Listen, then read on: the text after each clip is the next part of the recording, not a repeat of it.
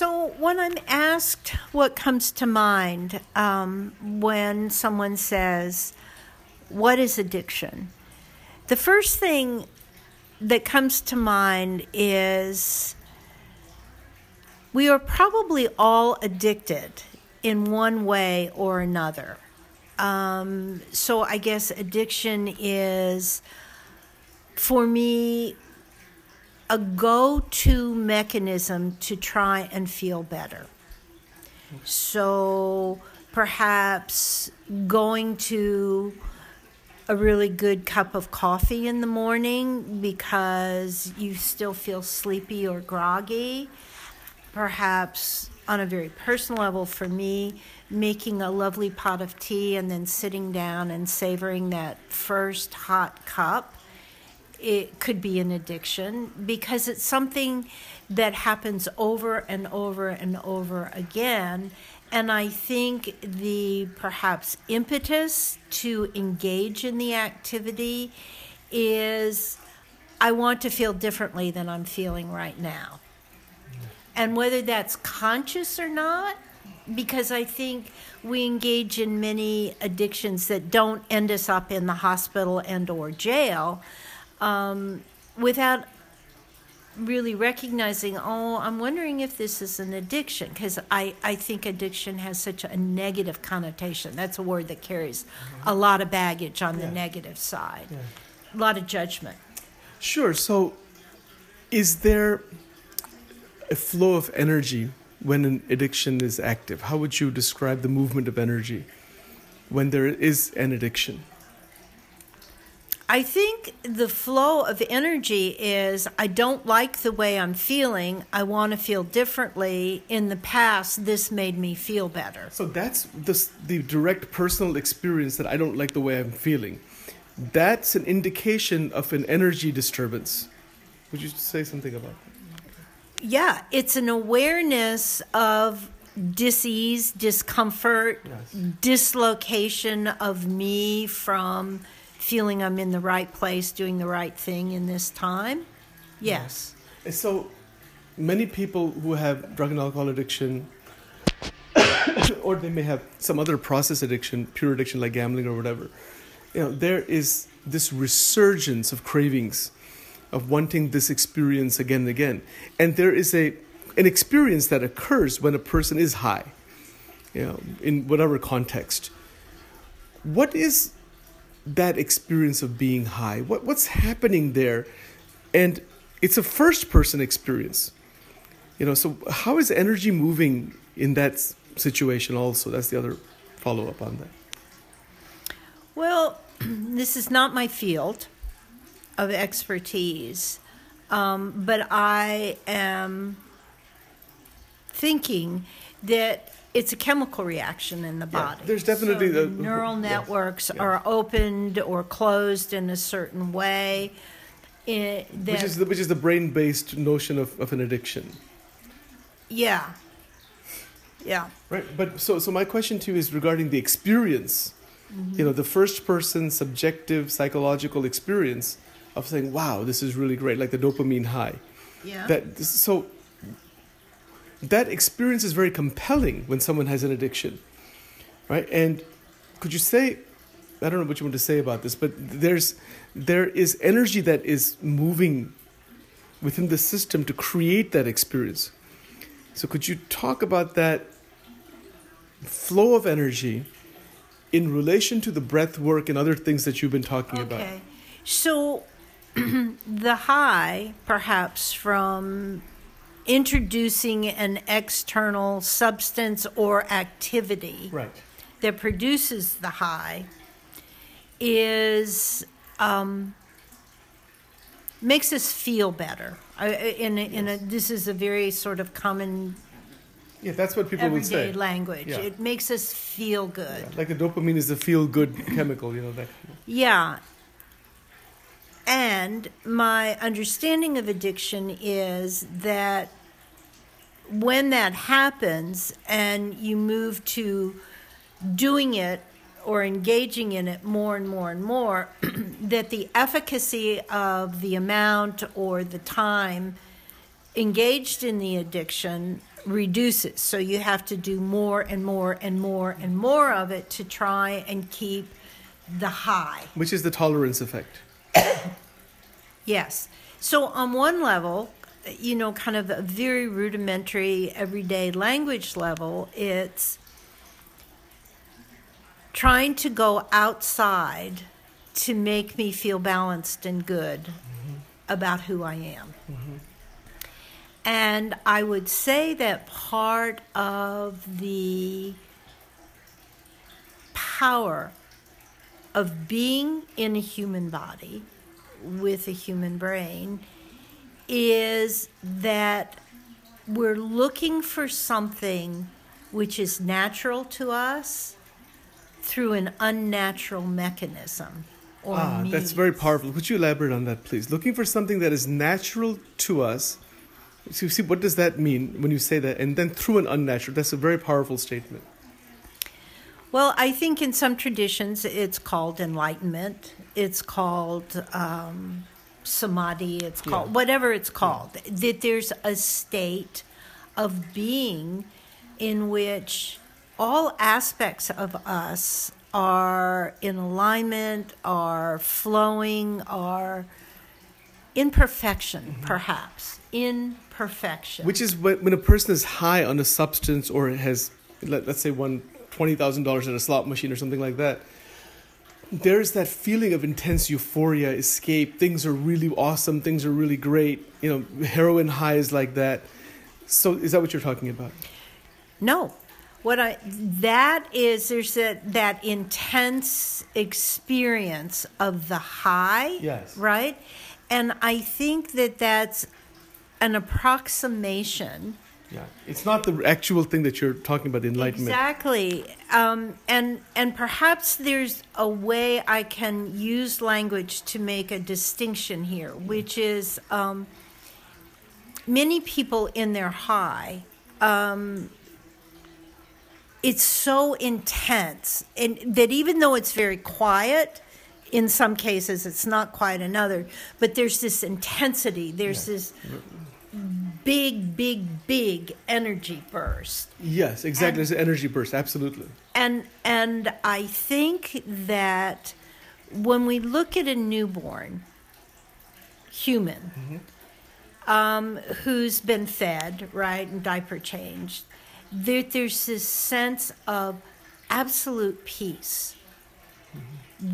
that I don't personally remember that, but when I see it, when I held my granddaughter in those early days, there was this yes feeling in me that this is a part of being human. And in some traditions, they talk about we are all already enlightened. We just don't remember it. So perhaps the newborn still remembers the experience of an, or maybe they don't remember. They just are experiencing. Yeah, they're just in that state.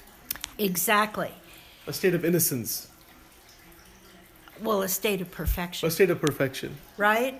There's no cluttering of the mind and all exactly, that kind of thing. Exactly. There's no distraction. Which is what people with addictions are looking for. Well, I think we all want to go back to that place. You know, some of us choose education, whether it's education from a faith-based tradition and or education from an academic institution or books or whatever. Other people look for it in maybe perfection in some discipline, say martial arts, or you know, some fantastic ballet dancer trained at the Bolshoi, right? We know that there's a place of peace, right? Peace while we're still in a functioning human body with a functioning brain and mind. We know that there's a place, and we're called to it. We just, unless we're born into a tradition that brings that as a part of everyday life, and from the moment we're born, our moms are massaging us and telling us, you're God, you have peace, you have stillness within you, right?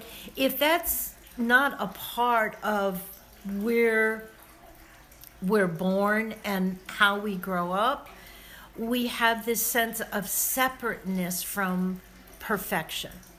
Mm-hmm.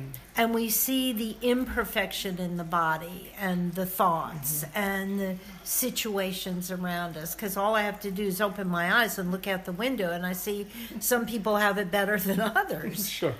Right? Sure. And seemingly by accident of birth, the color of their skin, the name that they have or the clothes that they wear. Some people are treated different than others. Mm-hmm. And so, and yet in our humanness, the human consciousness is the same, no matter what the packaging is. Yes. Right? So there's a longing for this perfection, this this sense of great beauty, great enjoyment, great pleasure. I would say peace. Peace also, yeah, like shutting down the disturbances of the mind. Yes, which is kind of what happens when a person is high. Yes, exactly. And in my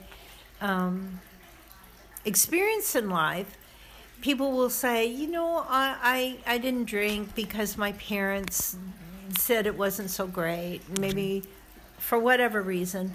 But then, you know, I went to college and everybody was doing it and I did it. And that first time I just felt so good. So like I belonged and everybody liked me and I liked everybody else. But then I started drinking more and more, trying to get back to that first experience. And it didn't come. And then all of the bad aspects of drinking too much started kicking in. Why did we want to feel that way in the beginning? I think because that's an essential part of our true nature, but we have to find it within, mm-hmm. not by adding something external. So what you're saying is that an experience of enjoyment, of pleasure, even without an addiction, all of our life experiences that are positive or enjoyable, without harm, they are like glimpses of something much greater. Yes. And even people who are pursuing the addictions, who are obsessively pursuing it, or you know, to their detriment, they are making a massive mistake mentally, psychologically, decision-wise, also thinking that is a way to open that door into undiluted joy. Yes. So in our humanness, I think we all want to go back to that state, right? And maybe it's not, if these other traditions are accurate, it's not going back to it. It's getting through the cloud of forgetfulness mm-hmm. that this is who we really are. But and so we... Mm-hmm. Addiction is, as you beautifully put it, a bad mistake, you know, or not a mistake, a bad choice, or a mistake in the choice of the path we follow to get to that state. Yes. It's like the search for the right thing using a wrong method. Yes, exactly. So in that sense, the judgment of somebody who's suffering with an addiction is inappropriate because they're just trying to get to the place that I think intrinsically we all want to get to. Yeah. I think that perhaps the cells in my body that they tell me renew every 7 years, I have a brand new body, right? In terms of 7 years ago, all the cells are different than they were on my birthday 7 years ago. Exactly. That cellular drive to reproduce in the most perfect way is perhaps a cellular manifestation of this drive to reach that sense of perfection. Right. Because people who are truly addicted, they pursue it relentlessly. And so that means that they are perceiving that or experiencing it in such a way as if that is real freedom, real joy, whatever the qualitative experience is, it is pursued with a phenomenal amount of force. Yes, and to judge them as bad or weak or whatever, perhaps it's just a waste of energy in terms of the judgment, the energy that goes into the judgment. Sure.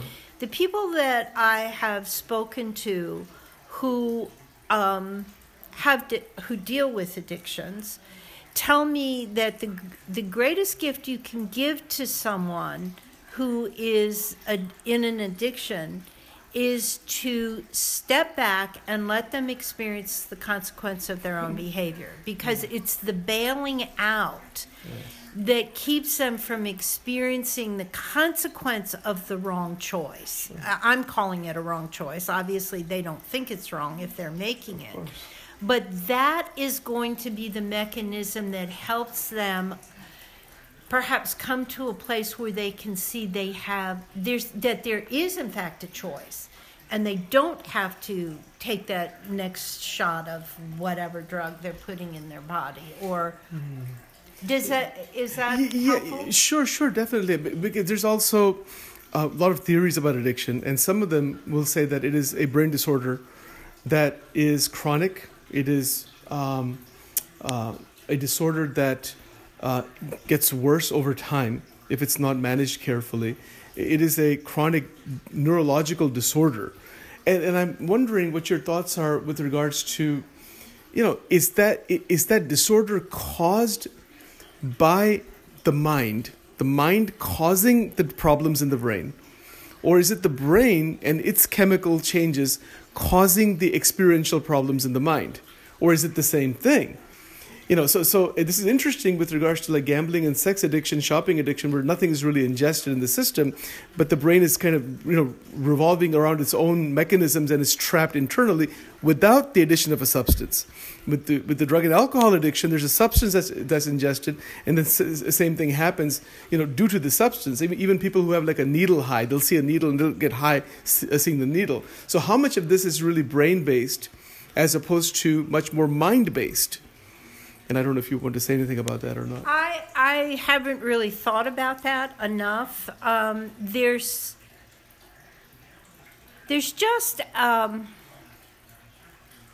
think there's a question that bears thoughtfulness in terms of, is birth really an accident? In the sense of, I can remember at some point in my life, we were told, you have to clean your plate at dinner. No matter whether you like the food or not, you have to clean the plate because there are poor starving kids in Hungary. Right, exactly. Because I have relatives that came from Hungary and different. Mm-hmm. And as a kid, while I was eating something I didn't like very much, I distinctly remember eggplant. The thought would always come to me, how come I got born here and not in Hungary? Mm-hmm. Right? And then as I got older and I found out about apartheid, these other really radical, horrible situations. I mean, we can think about Syria today, right? The thought of a pregnant woman running away to try and just be safe enough to give birth to a baby and then try and care for it. It's like, oh my God, right? Mm-hmm. My life is like a queen's life compared to that. Right. Why me here and her there? So those are probably more philosophical questions. Sure. So when I reach a point where I don't have enough information about brain versus mind. It's an enduring mystery even in the addictions field. There's a lot of research on all sides of this, and the experience of the individual is kind of what I'm getting at, because you have people who obviously have physical health problems because of addictions, and they pursue those addictions further and further and further because of the experience that comes and because of the energy work that you're doing in alignment. I was wondering if you could reflect on that or talk about the lack of alignment that happens when an addiction is there, the disturbances in energy flow, the qualitative first-person experiences.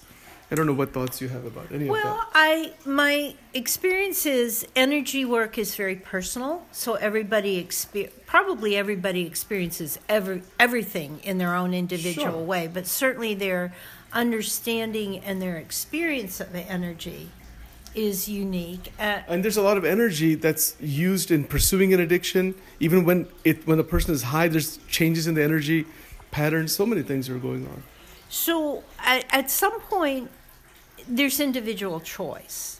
And I think in terms of my career in a helping profession, psychology, something keeps coming back over and over again, to be aware of judgment when it shows up and not to beat myself up, but to just be aware and to understand everybody's life path is individual to them. And whether we think of karma, whether we think of any of the more spiritual or faith-based ways to talk about that, that's none of my business. My business is, how am I living my life? How am I interfacing with the people around me? And to recognize judgment when it shows up as an energy and not truth. Because even people who are engaged in addictive behavior, it's like a path for them. They're trying to get somewhere with that. Yes. And that, you know, their life, their choice, their energy field. Exactly. They get to choose what to do with it. And of course, I go back now to something we talked about in another session, which was agency in our own lives.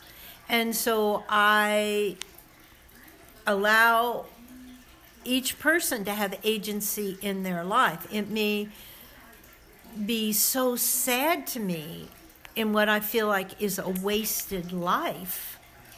Yes. Spending all this vital energy in pursuing an addiction, but on some level that's not my business. Right. So a person who is pursuing these things, drug and alcohol or whatever it might be, it's a kind of a path that they've chosen, and they do suffer. Most people with the true addiction, there's a lot of suffering that does come about, but maybe there is value in that whole experience for further self-unfoldment. Yes.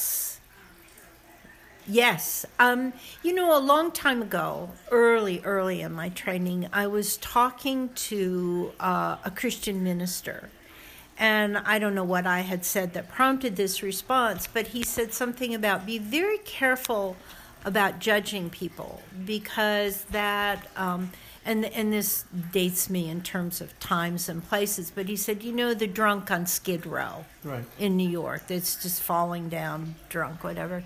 He said, be very careful. You have no idea if that body is being propelled by the energy of a soul that was so evolved that they took the lifetime of somebody else whose soul couldn't tolerate the kind of pain and misery that, one, they were going to experience, but two, more importantly, that they were going to cause to the wife, the children, the brothers, the sisters, all the people who love them.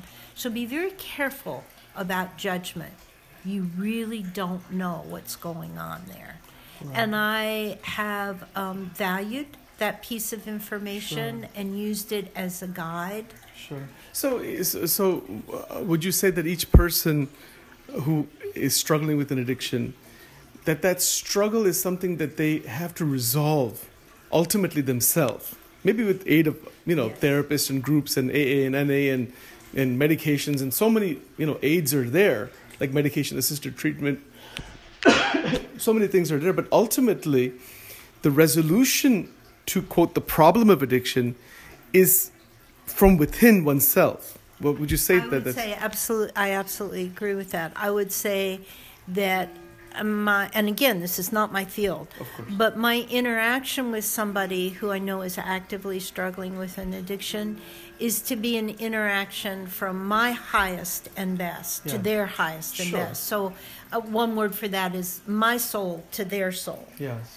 And if their soul is guiding this particular lifetime in a way that they're really being destructive to the human body, that's none of my business. No, of course, yes. So are you saying that it becomes a matter of total personal responsibility to deal with the consequences, but at the same time find out how to come out of the entire problem itself, and whether it's addictions or obesity or food addiction or even negative emotion. I mean, in a much more broader context. So I mean, yes, that our agency, our locus of control yes. is within us. That really I can play a role in which I'm a victim and everybody's making mm-hmm. my life miserable. Right. But if there's going to be any real change in my life, it's going to be because I stand up and say, what can I do to make changes here? Mm-hmm. Okay. And so if I can respect somebody's soul and be totally honest with them about the way I see the consequences of their behavior and not bail them out. Right. I think that's a critical thing. This that you're upset or complaining about, help them understand how they created that situation, and they're the only ones that can change it. Would you say that a person's mind through different desires has created the situation, and that has run in so many different directions? But the individual consciousness that is not the mind, is experiencing this situation. Could you say something about this? Yeah, I'm not sure. This is uncharted territory for me. Just some thoughts. Yes, I agree with the statement about the mind kind of putting an inner world mm-hmm. together in a way that... to create that experience. The decision they've made yeah. to do what they've done yeah. makes sense to them. Mm-hmm. Makes sense to them. Very much so. I think also that there is a consciousness yes. that's more enduring than the mind. Right, exactly. And ultimately more powerful than the mind, but it needs to be engaged. It needs to be engaged and to tap into that through awareness and alignment yes. and these other things that you're talking yes. about. So if a person actually has a glimpse of that actual consciousness, whatever that may be, would you say that in such a glimpse or in such a state, the problems of the mind, whatever they are, X, Y, Z, whether it's addictions or whatever it might be, these things would really subside or dissipate? Is that a theoretical statement that you would make? I think that once the person has an experience of consciousness, yes. not necessarily enlightened consciousness, but mm-hmm. the consciousness, yes. right, beyond the thoughts, yes. that you begin to have a shared language, mm-hmm. right? There, because I can talk to you about persimmons all I want, sure. but until you taste a persimmon, we can't really have a conversation exactly. about the experience of persimmons. Of course. Right? So in that moment of consciousness, if the person is able to bring that up and have that be a part of the world that they experience, then you can begin to develop a shared language about what that is and how that might be functioning yes. in my life and your life. And so that opens our interaction in a whole different way. It's like a dimensional jump. Yes, exactly. Yeah. It's an admission that we are multidimensional beings. Mm-hmm. And the addictive process, the obsessive process, compulsive process was a layer of our being. It's going on in one dimension. In one dimension of ourself. Yes. And to recognize that it is just one dimension that we can move out of. Yes. Is a form of true alignment. Yes. Would you say that's the case? Yes. Yes, I would say that's the case. Okay. Because that's a very powerful word. I mean, a lot of your work is around alignment, and the addictive processes throw a person out of alignment, and they create something called pathological homeostasis. It's like a new normal, which is a harmful normal. But to reestablish that is a massive challenge. I mean, sometimes yeah. people in addictions feel they'll say that you cannot turn a pickle back into a cucumber. This is one of these things that is the brain has been diseased to such an extent it's not going to go back to its pre-addiction state. But I don't know if that's actually true or not. I don't know what your thoughts are about any of that. My thoughts about that are you're talking about a linear model of life in a three-dimensional plane. Yes, exactly. More and more from every field that's really pushing cutting-edge research, they're talking about the quantum plane, mm-hmm. that plane in which time and space collapses, and that the vitality of the life energy itself exists in the quantum plane. And so that particular paradigm that you just spoke of, that's limited to the third dimensional linear time space plane. Very much if so. We are, in fact, as human beings, if the fact that we have this consciousness to reflect on ourselves as agents of being, that is a quantum statement. Very much so. All bets are off that are confined within a third-dimensional plane. This gets very esoteric. No, it does, but actually in the addictions literature, there's something called a quantum change, and I'm glad you mentioned that.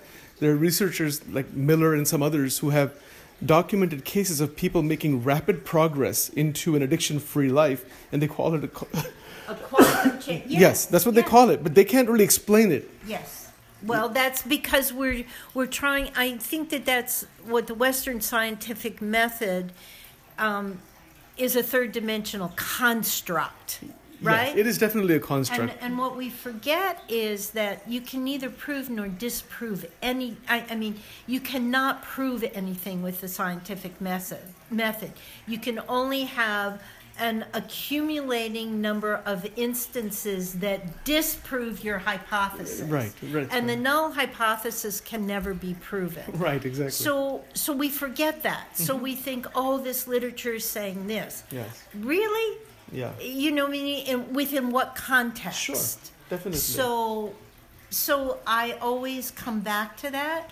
And I think that the more I use the understanding of energy and things being energies, it helps me to move more fluidly from conversations that start in this third dimensional plane but often move into the quantum. Very much so, and that transition to the quantum can very much occur through the breath work you're talking about. Yes. You know, because I think that's the one thing that is directly applicable and understandable, irrespective of how many theories and opinions there may be about the etiology of addiction or whatever it may be.